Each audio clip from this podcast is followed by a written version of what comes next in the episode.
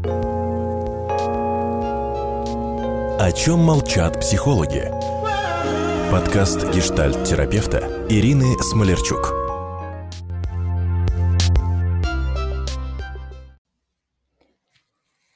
Здравствуйте, дорогие мои слушатели. Сегодня хочу говорить с вами о теме, о которой и не принято говорить ни в медицинской среде, ни в среде э, педагогов, психологов, и уж тем более в среде родителей.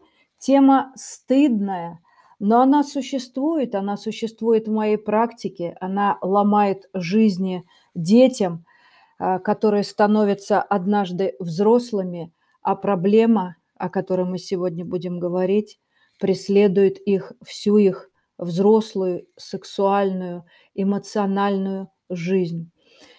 Говорим сегодня о том, почему ребенок какается в штаны. Вот тема такая совершенно не литературная и уж тем более не популярная для публикации, например, в Инстаграме, точно подписчиков себе не получишь. Но я надеюсь, что сейчас в процессе моей лекции со мной останутся те, у которых это болит, и те, кто не знает вообще, к кому обращаться и что вообще в этой ситуации делать. Самое главное, если вы меня слушаете, понимайте, что э, само собой это не израстется, как говорят наши дедушки и бабушки. Эта ситуация будет с нами до конца наших дней, поэтому наша задача в самом раннем возрасте эту ситуацию обнаружить и помочь своему ребенку стать а, полноценным человеком. Итак, мы говорим сегодня с вами о том, как, э, почему ребенок не может сдержаться э, и пачкает белье, о причинах этого психического расстройства поведения.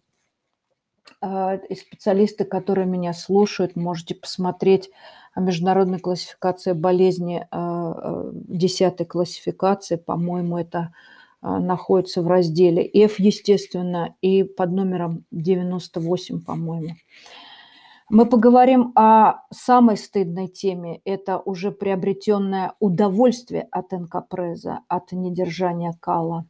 А почему взрослые люди уже это испытывают и э, не говорят об этом с психотерапевтом даже. О том, как помочь ребенку справиться с этим страшным совершенно недугом, который отравляет жизнь уже впоследствии подростка. И расскажу вам терапевтическую сказку, которая очень хорошо работает. Она сделана, насколько мне известно, не профессионалом, э, не психоаналитиком, но там каждое слово буквально нарративно будет вгрызаться в мотивацию ребенка прекратить это с собой делать. Ну и о том, конечно, а как вообще ситуацию исправления с инкопрезом и каломазанием а, начинать с самих себя – но мы, психологи, люди любопытные, и когда я что-то собираюсь для вас рассказать, конечно, я это не могу планировать, у меня нет такого планирования контента. Все, что болит у меня, как у человека, как у психотерапевта, все, с чем я частым образом встречаюсь в работе, с этим я с вами и делюсь. И когда а, в очередной раз в аэропорте, например, я разглядываю походки людей, их координацию, то при ближайшем рассмотрении обнаруживаю, например, у респектабельного мужчины очертания а, а, под верхней одеждой специального белья. И понимаю по ряду симптомов, что человек страдает коломазанием. Но сегодня известное дело медицинские а, сопровождение в этом смысле, а, все гаджеты а, заточены на то, чтобы легко маскировать, например, запах, да, но содержимое кишечника, которое выходит в тот самый э, специальный памперс, он никуда не девается, и человек испытывает и телесное раздражение слизистой. Ну, а про психологию-то мы сегодня как раз и поговорим.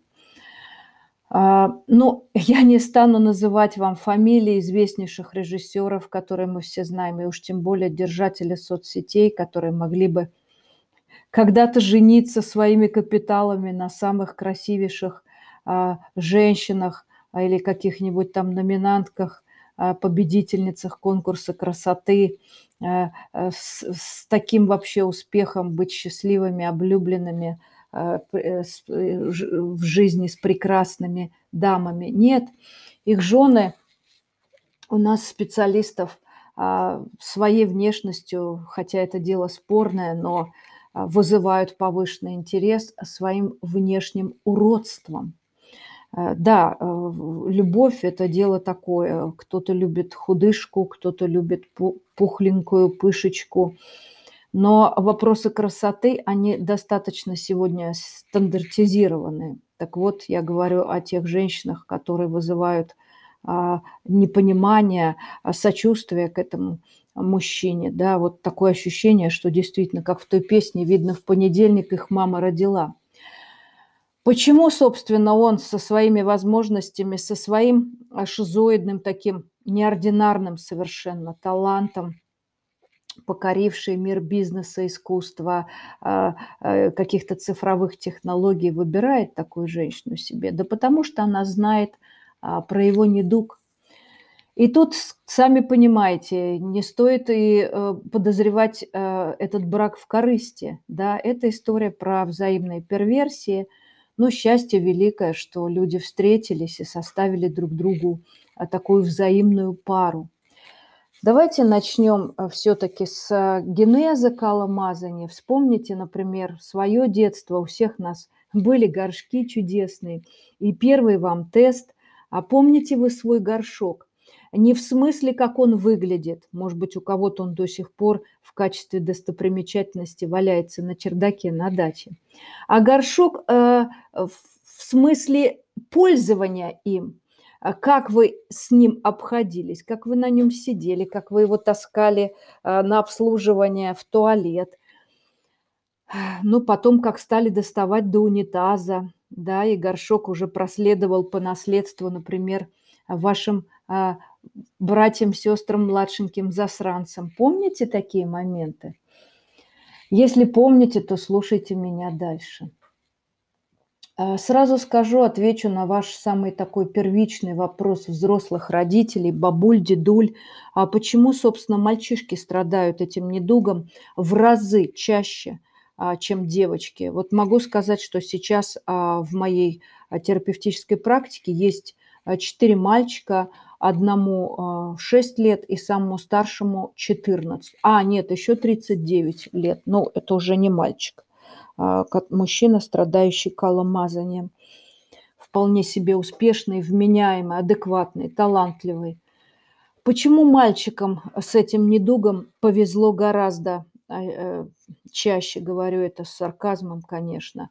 Да потому что все мамочки хорошо столкнувшиеся с младенческими коликами у мальчишек вот в ранней такой э, неонатологической а, стадии, только-только малыш вернулся домой из роддома, да, эти колики, они мучают мальчиков, потому что после рождения – а, доформировывается как будто бы и генитальный аппарат, и кишечник у мальчишек созревает уже а, после рождения, в отличие от девочек. Девчонки рождаются практически со зрелым кишечником.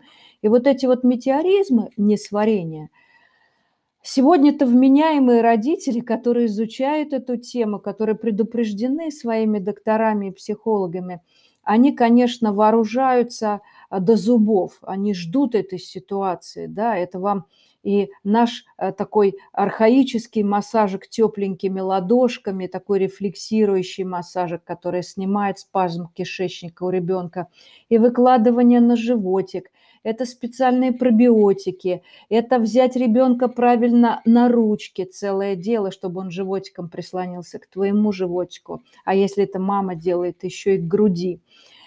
Мама своим питанием заморочена сейчас, чтобы ребенка не было этих страданий. Но чтобы не пучило ребенка даже от маминого молока. Мама даже в период лактации, кормления отказывается, например, от э, клетчатки специальной, ест э, конкретную клетчатку, которая не вызывает метеоризмов, от бобовых, но не пьет алкоголь, естественно, кофеин и так далее. Проверяют ребенка на непереносимость лактозы. Вот э, я имею в виду белки молока, да. Все исключается для того, чтобы у пацана не было вот этих вот страданий с коликами, да. Сегодня у родителей для этого есть все. У нас, я помню, были э, такие э, стариковские методы, но мы тоже справились. Это та самая укропная вода, а у сегодняшних мамочек даже есть специальные пробиотики, которые спасают мальчишек от беспокойного сна. Но я-то буду говорить о тех мальчишках, которые оказались в моем кабинете. Это уже достаточно сознательный возраст. Да, что я вижу, когда дети уже пришли ко мне. Мама, а, всегда у нас случается доверительная беседа с мамой, как без этого. Мама не скрывает о том, что были колики, что она уставала от ночного плача ребенка и наказывала его эта мама определенного неврологического статуса, представляете, наказывала вот этот мелкий комочек. Я не осуждаю сейчас мам, потому что эти мамы дошли все-таки до специалиста. А, скольких а, мам мы не смогли а, в этом смысле норовоучить и помочь им справляться со своим сниженным эмоциональным интеллектом, со своей вспыльчивостью, сколько они еще натворили Э, зла со своими детками с самими собой, и в дальнейшем как последовали отношения деструктивные с ребенком.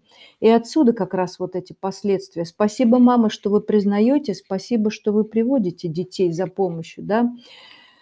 В оральном, а потом и в анальном периоде у травмированного э, неврастеничной мамочкой ребенка да, формируется рефлекс какать из себя. Да? Это такое раздражение матери, которое ребенок пытается остановить в себе. Вот этот рефлекс, когда я плачу, она злится и меня не будет любить. Значит, буду держать в себе каловые массы, пока смогу. Вот вам и каломазание, например, ну и впоследствии хронические запоры, я скажу о них сейчас – Ребенок, ребенок начинает бояться унитаза как источника боли. Вот эти болезненные ощущения, проблемы с запорами позже ребенок боится повторения неприятных ощущений и отказывается сходить по большому по нескольку дней. Я таких деток видела. И если ребенок испытывал от взрослого, ну или старшего, э, в садиках такое раньше бывало, травму, например, изъятия игрушки – Э, отобрали игрушку для того, чтобы отвезти его в туалет, то он будет играть и терпеть, покуда не побежит само, чтобы только не переключаться от игровой деятельности, которая является его базовой, иначе отнимут игрушку. Поэтому, когда ребенок в анальной стадии делает э, в горшок, пожалуйста, не давайте никакой бурной реакции. Это очень ключевые вещи, о которых я сейчас говорю. А, ни радости, ни грусти. Молча убрала мама, а, помыла ребенка, да, ни в коем случае. Ой, какой Васенька молодец, как покакал много. Или что ж ты, Васенька, так по э, э, скупился. Ой, какой ты хороший мальчик. Это опасная игра. Здесь может заикариться в центре удовольствия гематоэнцефалическом барьере одобрение самого процесса дефекации, и ребенок будет этим процессом стараться угодить. Опаснейшее поведение в дальнейшем, да, не буду говорить о последствиях, наверное, многие из вас догадались. Запомните, акт дефекации – это обычное дело. Ну, ну, вспомните прямо себя сейчас, да, ну вы же не радуетесь, не грустите. Ну, надо сказать, что это все относительно. Когда у человека хронические запоры, наверное, он тоже испытывает эмоции, когда это произошло. Но тот, кто радуется и грустит, это люди особой касты. И если есть ожидаемые такие яркие эмоции про дефекации, это уж совсем нездорово. Но когда мы уже говорим о неврозе, об инкапрезе, да, это после 4-5 лет, а, когда ребенок уже не может сдержаться и пачкает белье, а, такая неспособность сдерживать каловые массы, контролировать процесс дефекации, управлять этим процессом, когда выделение организма переработанной пищи из кишечника происходит сначала а, по серьезному удержанию а, с помощью сигналов мозга, а потом спонтанно. Если малыш старше трех лет днем и ночью пачкает одежду, стоит уже обращаться а, к специалистам и консультироваться. Ведь порой даже мы не замечаем, например, а, там приятный запах, сопровождающийся выведением кала, не замечаем его потуги, не замечаем вообще, когда это происходит. Да? Надо сказать, что в инкопрезе выделяемый стул может быть разной консистенции. И жидкий, а когда ребенок а, э, э, как будто бы поносит, нам, там, нам так кажется, да, прям вот диарею ребенка вдруг начинают его лечить, а, как, какие-то микробиотики дают, там, или энтеросорбенты. Или напротив, когда у ребенка уже инкопресс перешел в хроническую форму уже позднее, после 7-8 лет, то стул, наоборот, становится достаточно плотным. Обращаю ваше внимание, это очень важный фактор – ну, часто инкопресс сопровождается, естественно, метеоризмом, газообразованием и дальше болью в области прямой кишки. И один из косвенных признаков, что у ребенка уже инкопресс, это характерный гнилостный запах изо рта а, продуктами распада белка – ну вот знаете, как гнилым таким мясом, при том, что вы почистили ребенку зубки, а вычистили все фиссуры, язык почистили, вот при этом вы чувствуете этот запах и ничего с этим нельзя сделать. Давайте еще раз о причинах болезни. Их существует несколько. А мы с вами говорим о неорганическом инкопрезе. Я в своей природе и практике не встречала ни одного э, э, кейса с органическим инкопрезом. Чаще всего это психологические, невротические процессы. Физиологию встречала, ну вот только в разговорах. В работе у меня таких детей не было. Вот чаще всего из практики говорю, каломазание имеет вот этот самый неорганический этиопатогенез. А запоры – это следствие. Все начинается с младенчества. Объясняю сам генез, саму природу. Когда мать возбуждалась на крики ребенка, наказывала за испачканные штанишки даже в несознательном возрасте, когда папа шлепал по попе за то, что сделал мимо, за то, что играл с какашками. Поэтому ребенок принимает для себя, что делать это запрещено, или что он э, не умеет дело, делать это, да, а потребность-то никуда не девается, вот он и может, бедненький, а, страдать, удерживать это, не, не может поделиться своей проблемой со взрослыми и закольцовывает эту проблему и фекалии в самом себе. Это такая анальная катастрофа, господа, о которой а, Фрейд подробнейшим образом э, писал. Из-за непонимания родителей вот порой ситуация ужасно усугубляется именно неправильным поведением родителей. Мы все какались в штаны, вспоминайте своих детей в том числе. Вот что я вижу э, в поведении родителей. Насильственно высаживают ребенка на горшок. Еще хуже, заставляют сидеть, дают новые игрушки. Это вообще такие психические влияния, да, а, требуют сделать это, не, мол, не встанешь, пока не сделаешь. И у ребенка крепится поведенческий паттерн, как это я должен по команде, насильно. Начинается психологическое избегание. Что происходит в мозге ребенка? Это не шутка. Наш кишечник напрямую связан э, с мозгом, с жизнью, и смерть оттуда тоже начинается. И в лимбической системе рождаются первые такие детские эмоции, это вот в анальной уже стадии. И таламус – это такой лимбический модуль, он начинает раздавать реакции на гипоталамус, который внизу, и вместе с гипофизом в этом периоде настраивает все детские главные органические привычки. То есть это опаснейшая штука. И вот это удерживание своего в себе, как писал Фрейд, становится для всего организма наилучшей такой приспособленностью для выживания. Ребенок так укладывается в запрос родителей. Не какай мы за это тебя не любим, или какай тогда, когда мы скажем. Ну и подстраивается под всю окружающую среду. И вот в этом месте уже к четырем годам гиппокамп, это такой э, морской конек, как мы его называем, формирует и закрепляет это поведение как единственное верное для выживания, единственное безопасное. И Миндалин уже поддерживает такое поведение, уже когда ребенок дальше становится взрослым и осознанным к 7 годам, уже поддерживает это поведение из чувства страха.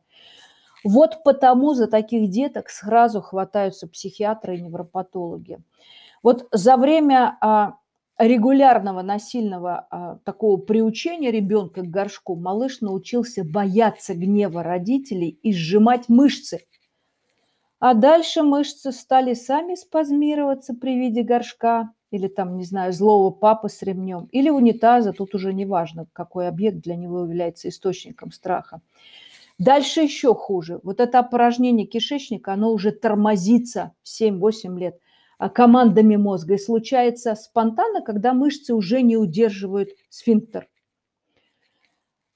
Да, низкая вот эта нижняя узкая часть прямой кишки, да, проходящая через уже промежность и находящаяся э, э, дистальнее, ближе уже к анализу, анализу, а, и верхняя, более широкая, такая проходящая в области крестца, где у нас с вами у взрослых, как правило, спинка болит, когда мы что-нибудь тяжелое поднимаем. Ну, проктологи ее называют там полярной частью кишки, где, собственно говоря, все и контейнируется. Представляете, да? Вот эта вся система, она уже у ребенка к 7 годам вся работает на задержание опорожнения. Да?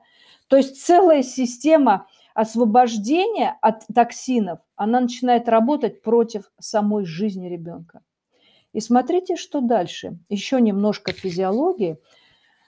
А, толстая кишка здесь начинает растягиваться со временем под давлением каловых масс да, перистальтика, то есть сократимость кишечника, это очень сократимый орган, это живой орган в нас, он, она становится э, статичной, да, и начинаются либо хронические запоры, либо, как мы это называем, недостаточное опорожнение кишечника. Как мы это видим, взрослые, это когда ребенок так пароксизмально опорожнился. Ну, говоря на бытовом языке, как нул. Я вот буквально вчера это видела, а, как мальчишка играл, играл, увлекся настолько, что вдруг спонтанно побежал в туалет, за 30 секунд спустил там все, по запаху понятно, что все было а, по-взрослому, но понятно, что он не заботился о полном опорожнении, да, он буквально это сдержал настолько, насколько это можно. Это история к инкапрезу, прям дорога ребенка к инкапрезу.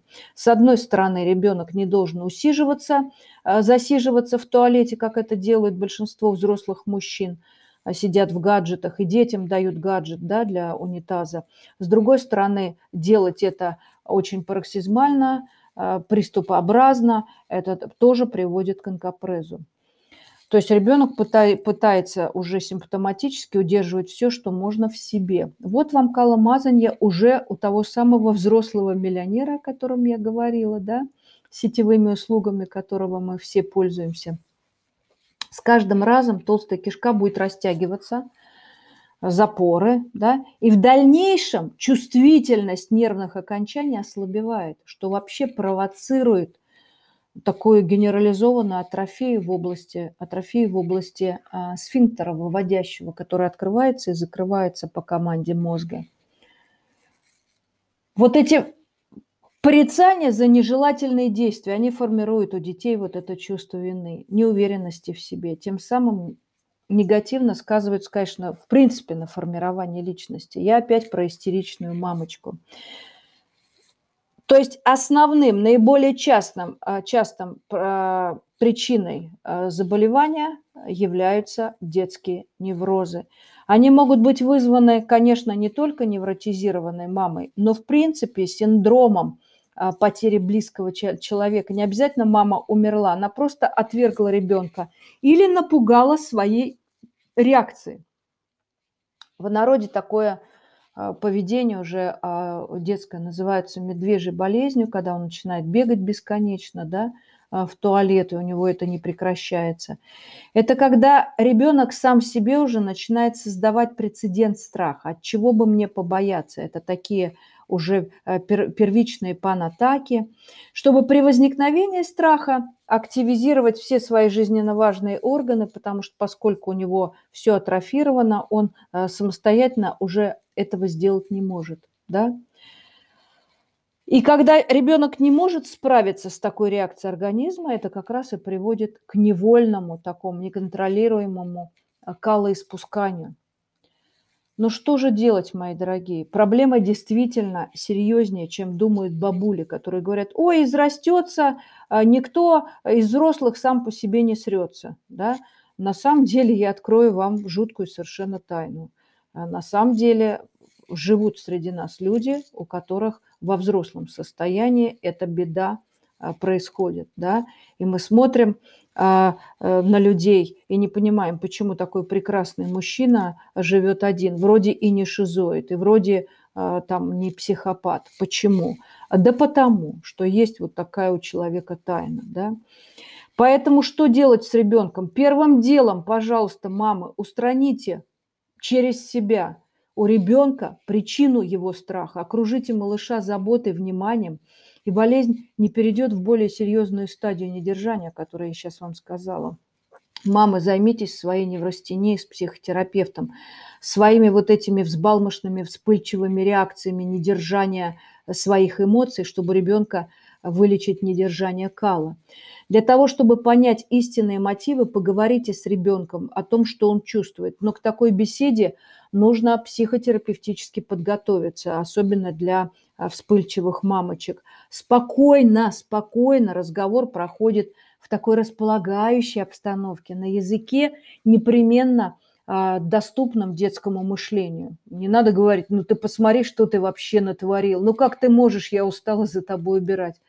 Но в коем веке кому это помогало, вот это нравоучение и обвинение, да? Только игровая форма диалога, без нотации. Ни в коем случае нельзя говорить, как же все в квартире провоняло, я устала стирать твои там штанишки, да? Не торопите ребенка, не предлагайте, пожалуйста, в этом разговоре ему свои ответы готовы. Он должен как будто бы из себя достать эту причину. А, вот причину удержания этих какашек в себе, так по-детски, да. Я объясню портрет таких детей. Мы их видим а, сразу, таких детей, да, невротиков, склонных к коломазанию. Это забитые, очень стеснительные а, дети, у которых о, мамы такие очень сильно обостренные, неврастенические, э, неврологические мамы. Либо они под препаратами постоянно находятся, либо они взбалмошные, неуравновешенные. Этих мам все боятся. Да? Ну, на нашем языке а, такие детки называются социофобы, на бытовом языке воспитатели мне про них говорят, мальчишка стеснительный, забитый, любит посидеть один в уголке, при том, что ни одного симптома интроверсии я, например, в нем не нахожу. Вот такие парадоксы психики, да. Ребенок задерганный. Вот есть такое понятие, воспитатели мне про таких деток говорят, няня говорит, ребенок задерганный пристыженный, на него постоянно орут, он постоянно подавлен, и от него постоянно что-то требует. И тогда у ребенка формируется общее такое атмосферное восприятие жизни как угрозы для себя. Да? Ему запрещено себя предъявлять слабым. Вот э, могу сказать, что в рисуночных тестах по Венгеру, да, когда э, мы делаем диагностику психиатрическую, Ребенок с инкапрезом не возьмет себе места. Это удивительное дело. Не глядя на ребенка по рисунку, понимаешь, куда с ним дальше работать и о чем говорить с мамочкой. Очень часто это младшие детки, униженные или высмеянные старшими. Ну, например, там старший кричит родителям, чтобы угодить и быть хорошим. Фу, он опять нагадил, убирайте за ним. Ну, еще в причинах, конечно, и э, деструктивная семья. Это я не имею в виду здесь только социальных там наркоманов, пьющих, да. А это могут быть просто публичные скандалы на глазах ребенка или того хуже интегрированный развод. А, ну вот, например, э, у меня сейчас есть мальчишка, у которого вообще не было инкапреза, чудесный, успешный, пятерочник в школе, семилетка.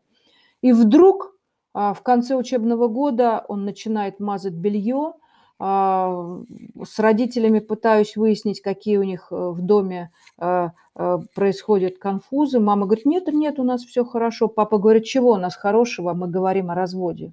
да, и ребенок начинать, начинает мазать белье, обычная реакция, чтобы соединить родительскую пару. Дети своими неврозами соединяют родителей. Вот в условиях постоянного психоэмоционального напряжения у малыша один выход – да, дать сигнал бедствия.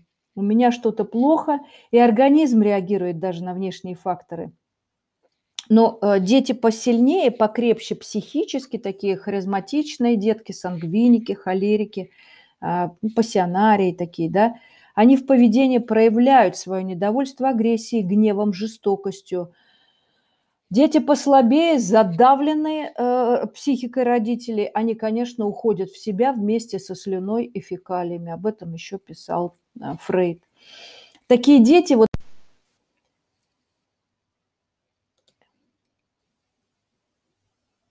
Такие дети, получившие э, бихевиорально-когнитивную терапию в раннем детстве, все равно, уважаемые родители, остаются в группе риска на подростковый суицид, например, в анорексию. А, например, если это у девочек, это могут быть ранние роды. Ну и давайте поговорим о самой такой э, неприличной, пристыженной теме. Это уже а, присоединенное удовольствие от инкапреза, да, и в благополучных семействах возникает психогенный инкапресс. Это когда а, ребенок испытывает дефицит родителей, их просто нет. А, ребенок окружен семью нянями, и в этот момент он без глаза. Вот это самое без глаза и есть инкапресс. Тогда ребенок будет брать и штурмовать э, э, свое право а, получать родителей, да, наслаждаться процессом дефекации как единственным, а, когда он может привлечь, например, к себе внимание или успокоиться самостоятельно. Да. Кто-то из детей будет объедаться вкусняшками, это тоже такое призывное бунтарское поведение на отсутствие родителей, а кто-то будет рефлексировать анально, то есть первые дети орально рефлексируют, а вторые дети анально, вот этим самым каломазанием. Да, ну вот это пачканье белья, это всегда а, уже в такой ситуации, где ребенок а, а, бунтует таким образом, это уже контролируемое и осознанное поведение, в отличие от первой фазы, о которой мы с вами говорили в первом кусочке. Даже негативное обращение к себе малыш воспринимает как желание мамы побыть с ним. А, но когда он обкакался, э, мама прибегает, начинает его ругать, а ему того и надо. Ночью такие дети беспокойно спят, специально это делают для того, чтобы побыть с мамой наедине, если, например, днем он а, не получал ее вовсе. Вот если это маленький ребенок, не желая самостоятельно ходить на горшок, он как будто бы э, пытается маме сказать, мама, смотри, я еще маленький, со мной еще надо быть, мне, меня еще рано оставлять одного. Люби меня, пожалуйста, как маленького. И вот в этом случае, как ситуацию вообще купировать? Многое, практически все зависит от поведения и реакций взрослых. Не считайте такое поведение желанием вам досадить. Это то, что я слышу от родителей. Вот он слово снова мне все подпортил. И в аэропорте я вижу, э, и в детском саду я это вижу, когда мама э, привела ребеночка наглаженного, наутюженного, сама стоит уже одной ногой на выход. Понятное дело, что мы торопимся, да и вдруг она раздевает ребенка, чтобы отправить его в группу и видит, что он сделал в штаны, и что она делает? Начинает орать, э, пристыжать и шлепать, да? Это, конечно, не про желание досадить, а про желание а, сохранить маму на подольше, даже а, путем а, э, истязаний материнских, ее возмущения и гнева. Зато в это время она с ним, да? Важно понимать, родители, что это настоящий такой призыв к вниманию – и причиной невротического инкапреза может стать вот это протестное поведение. Во взрослом возрасте это 6-7 лет, это может быть и замужество мамы, или рождение нового ребенка, что часто в моей практике происходит, а, где а, старший ребенок вдруг испытывает панический страх быть забытым, а, брошенным. Ну и ревность страшная ребенком обуревает. Э, вот я вам сейчас отомщу и нагажу, да. Но смотрите, у нас у взрослых для нашей мсти э, достаточно средств. Мы гадим прямо в душе. Чего уж там. А у ребенка есть одно средство – нагадить в собственные штаны. И нередко причиной инкапреза становится а, получение уже как следствие анального удовольствия. Да? Вот в возрасте от э, 2 до 4 лет э, ребенок начинает изучать возможности своего организма, не напрасно он так и называется, этот период анальный. И по мнению Фрейда, например, зона анального канала, она является местом присоединения сексуальности к другим функциям организма. Это то, о чем я вам Э, недвусмысленно намекала в первом кусочке да, моей лекции. И благодаря а, наличию вот этого большого количества нервных пучков а, задний проход очень чувствителен и восприимчив а, к дополнительным удовольствиям, особенно у мальчиков. Ну, по причине соседства простаты в том числе, с простатой в том числе, да. И вот пока не наступит мускулинное напряжение, да, в процессе извержения переработанных отходов происходит сильнейшее раздражение слизистой ануса, которое приносит и ощущение боли, и вперемешку со сладострастным чувством разрядки. А, со временем а, интерес ребенка переключается и на другие особенности тела, а у кого-то это фиксируется в этом месте навсегда. Да? И вот тогда исследование себя а, растягивается до самого пубертата. И вот когда, если в жизни подростка вообще в принципе не все складывается благоприятно, да, плюс там его психотип, а, флегма, меланхолик, интроверсия, шизоид, он может компенсировать э, все негативные моменты с помощью раздражения анальной зоны. Поэтому первым делом, если вы это подозреваете, конечно, сначала, прежде чем а, трубить и пугать ребенка психологом, а, исключите проблемы, естественно, с кишечником, перистальтиком, перистальтиком, работой ЖКТ и так далее. Может быть, там просто будет какая-нибудь дискинезия, да. А, что нужно в питании сделать родителям до обращения к специалистам? Естественно, уменьшить употребление молочных продуктов, э, сладкомолочных. Уберите яблоки, они хоть и пектиновые, но они содержат огромное количество клетчатки, бананы, а, бобы.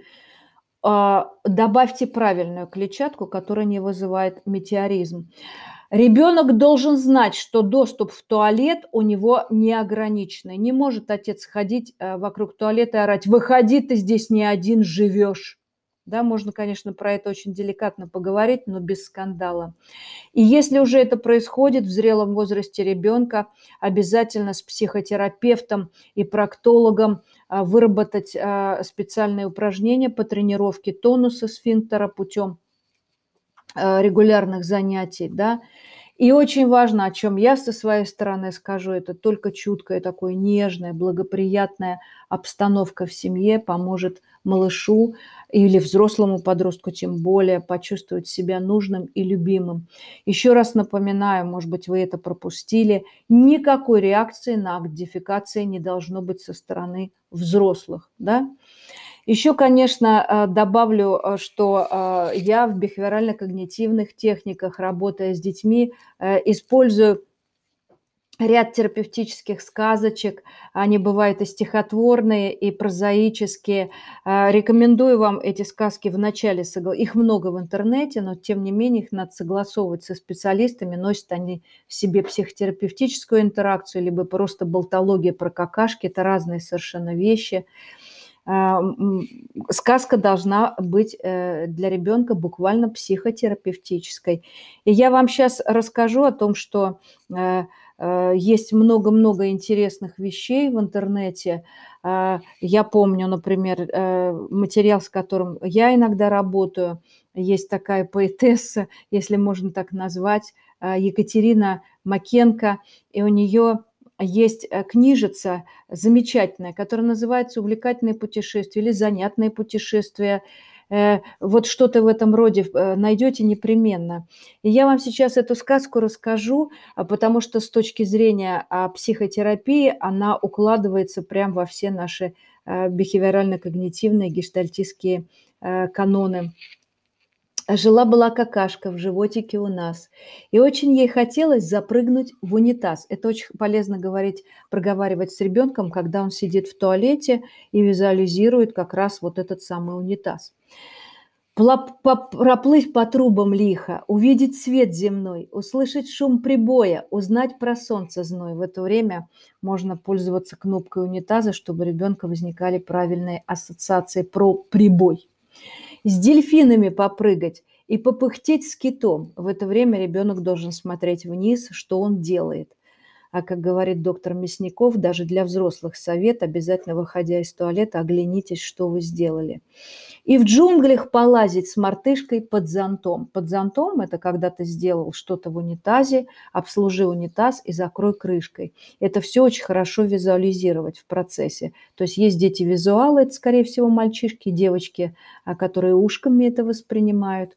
И там, и там вы должны воздействовать на Северный, на полюс отправиться скорее, и там среди белых мишек найти себе друзей. Это такая легализация фекалий, да, это психоаналитический такой подход, уже ближе к нейролингвистическому программированию вокруг земного шара, проплыть быстрее стрелы, вернуться, чтобы удобрить побеги и ростки. Это опять легализация фекалий, не как грязи как никакой гадости, а это продукты нашей жизнедеятельности, к которым мы относимся с большим уважением. А проплыть быстрее стрелы – это история про то, что ребенок не должен ни засиживаться в туалете, не делать это а, спонтанно быстро. Но вот случилось худо – Никак ей не попасть, минуя все преграды, в заветный унитаз. Заплакала какашка из трусиков, глядит. Когда же я отправлюсь на Кипр и на Крит? Задумался хозяин. Вот в это время очень хорошо такой а, в, в зоне глазного доступа контакт с ребенком. Задумался хозяин трусишек и сказал, отныне унитазом мы назовем вокзал. И каждый день ты будешь с вокзала отбывать, чтоб по морям поплавать и мир, чтоб повидать. И радостно какашка вещички собрала, и как большой корабль с вокзала уплыла. Ну, еще раз повторюсь, таких сказок предостаточно в интернете. Ваше дело только не перепутать это с обыкновенной пошлятинкой. В, в сказке должна быть психотерапевтическая рабочая задача. Я вам сегодня это проговорила э, с комментариями. Желаю вам добра, желаю вам следить за своими детьми, оказывать им а, добро, говорить с ними очень вежливо, деликатно, с большим-большим принятием и пониманием про то, что с ними происходит. И помнить о том, что когда мы с вами невротизированно передаем вот эти сигналы возбуждения своим детям, они тоже вынуждены от мира закрываться и защищаться. И методом инкапреза в том числе. Мы будем говорить с вами о других детских неврозах, э, потому что атопические дерматиты, аллергии – это все тоже, полинозы я имею в виду, это тоже из части нашей с вами родительской невротизации.